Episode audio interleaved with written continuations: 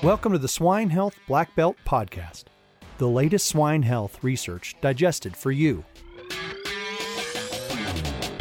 Swine Health Black Belt Podcast is only possible with the support and trust of innovative companies like United Animal Health, scientifically better. Learn more at unitedanh.com. Get your full value from start to finish with Elanco. At JBI, we apply biosecurity innovation and expertise to keep your operations safe.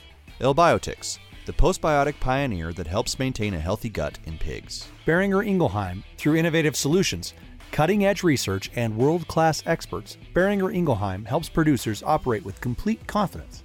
Learn more at swineresource.com. My name's Dr. Clayton Johnson, and I'm the host of the podcast.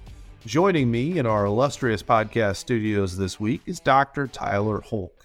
Dr. Holck has served quite a few roles in the pig industry uh, and is currently the Senior Program Coordinator for the United States Swine Health Improvement Plan, or as we often hear referred to, the SHIP program.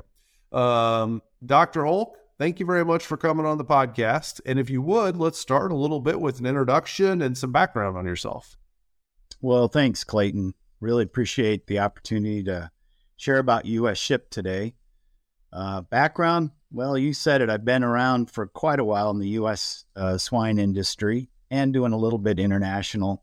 Uh, Iowa boy, South Dakota State undergrad, and then uh, Iowa State for DVM and and uh, masters in MBA. And most of my career has been spent in the biopharma industry.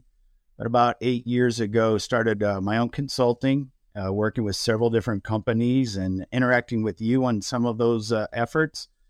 And then uh, a little over two years ago, Dr. Rodger Main from Iowa State approached me and asked if, if I would be willing to help kick off this U.S. Swine Health Improvement Plan, uh, a uh, pilot that we'll get into that we're quickly moving towards a USDA uh, codified program. Excellent. Well, the U.S. Swine Health Improvement Program, it sounds like a very, very large program. Talk to us a little bit, Tyler, about what is the mission, what's the vision, what what do we hope the program can achieve for pig producers?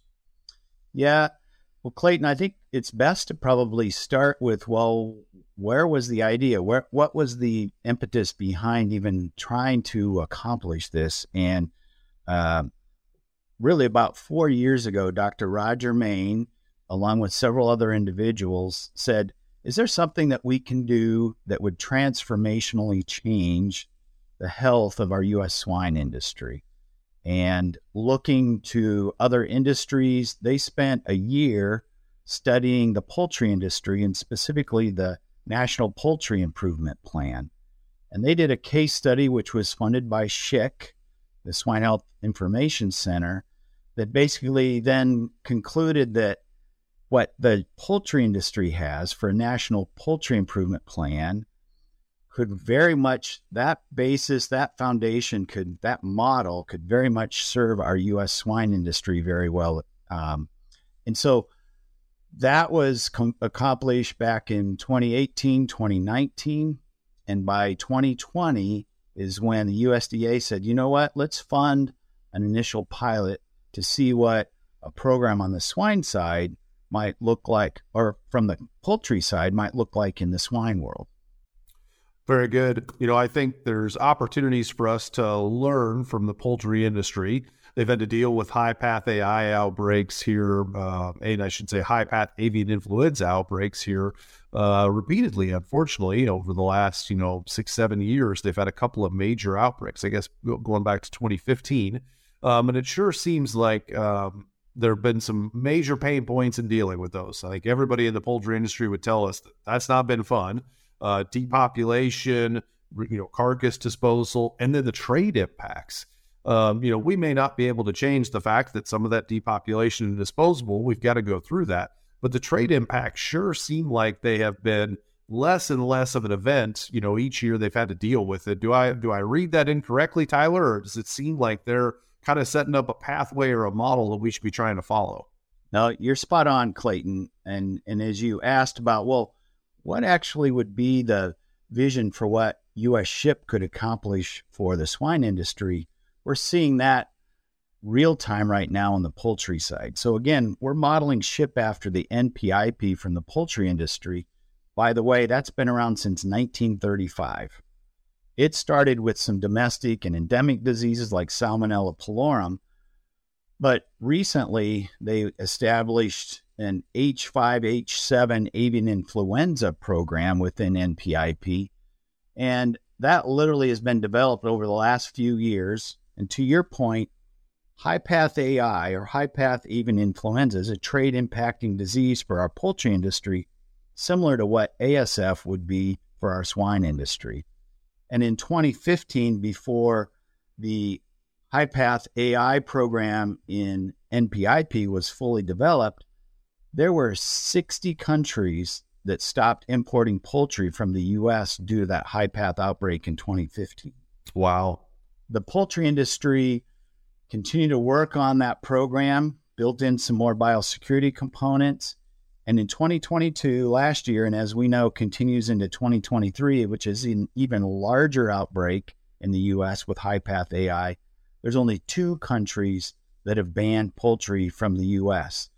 They've trusted the NPIP program, which serves to identify or provide evidence of the freedom of disease. And so those countries have gone down to either the state or even the county level rather than saying we won't take poultry from the entire US.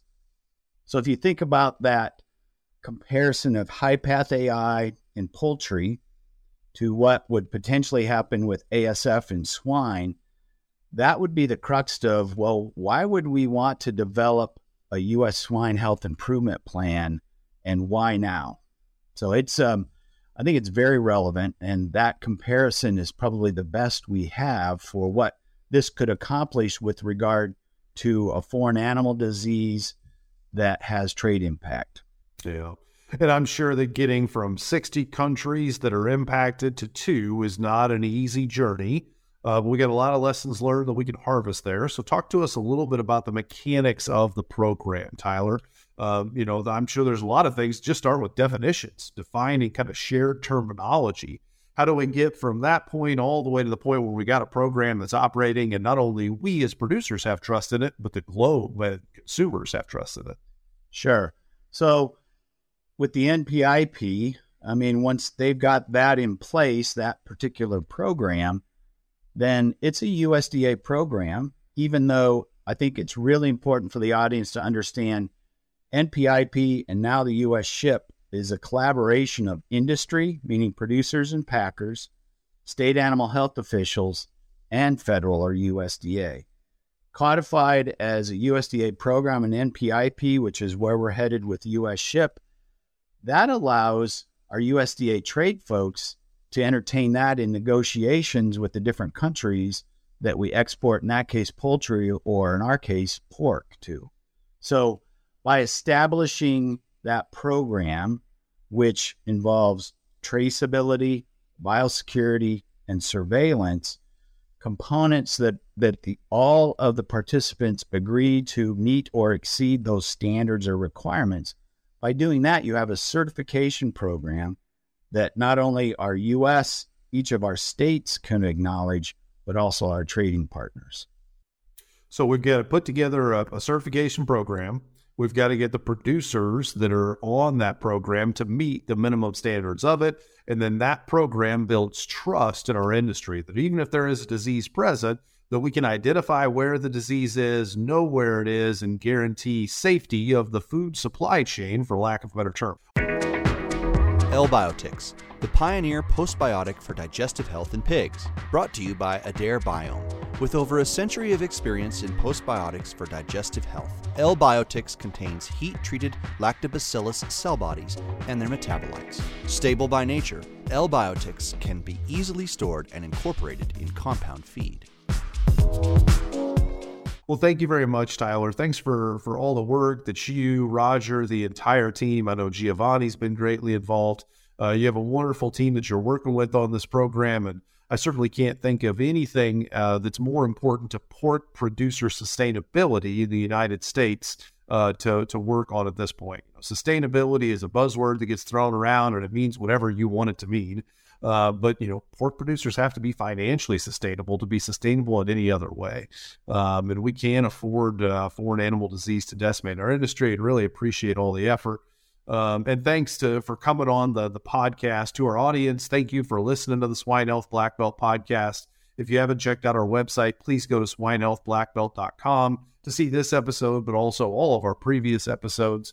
Uh, don't forget to subscribe to the podcast so that you can stay up to date on all the great information we're bringing you every week. Dr. Holck, it's been a pleasure to chat with you as always. Thank you very much for for doing this and coming on the show. Thank you, Clayton, and uh, appreciate just the opportunity to share about what we're doing with the U.S. SHIP.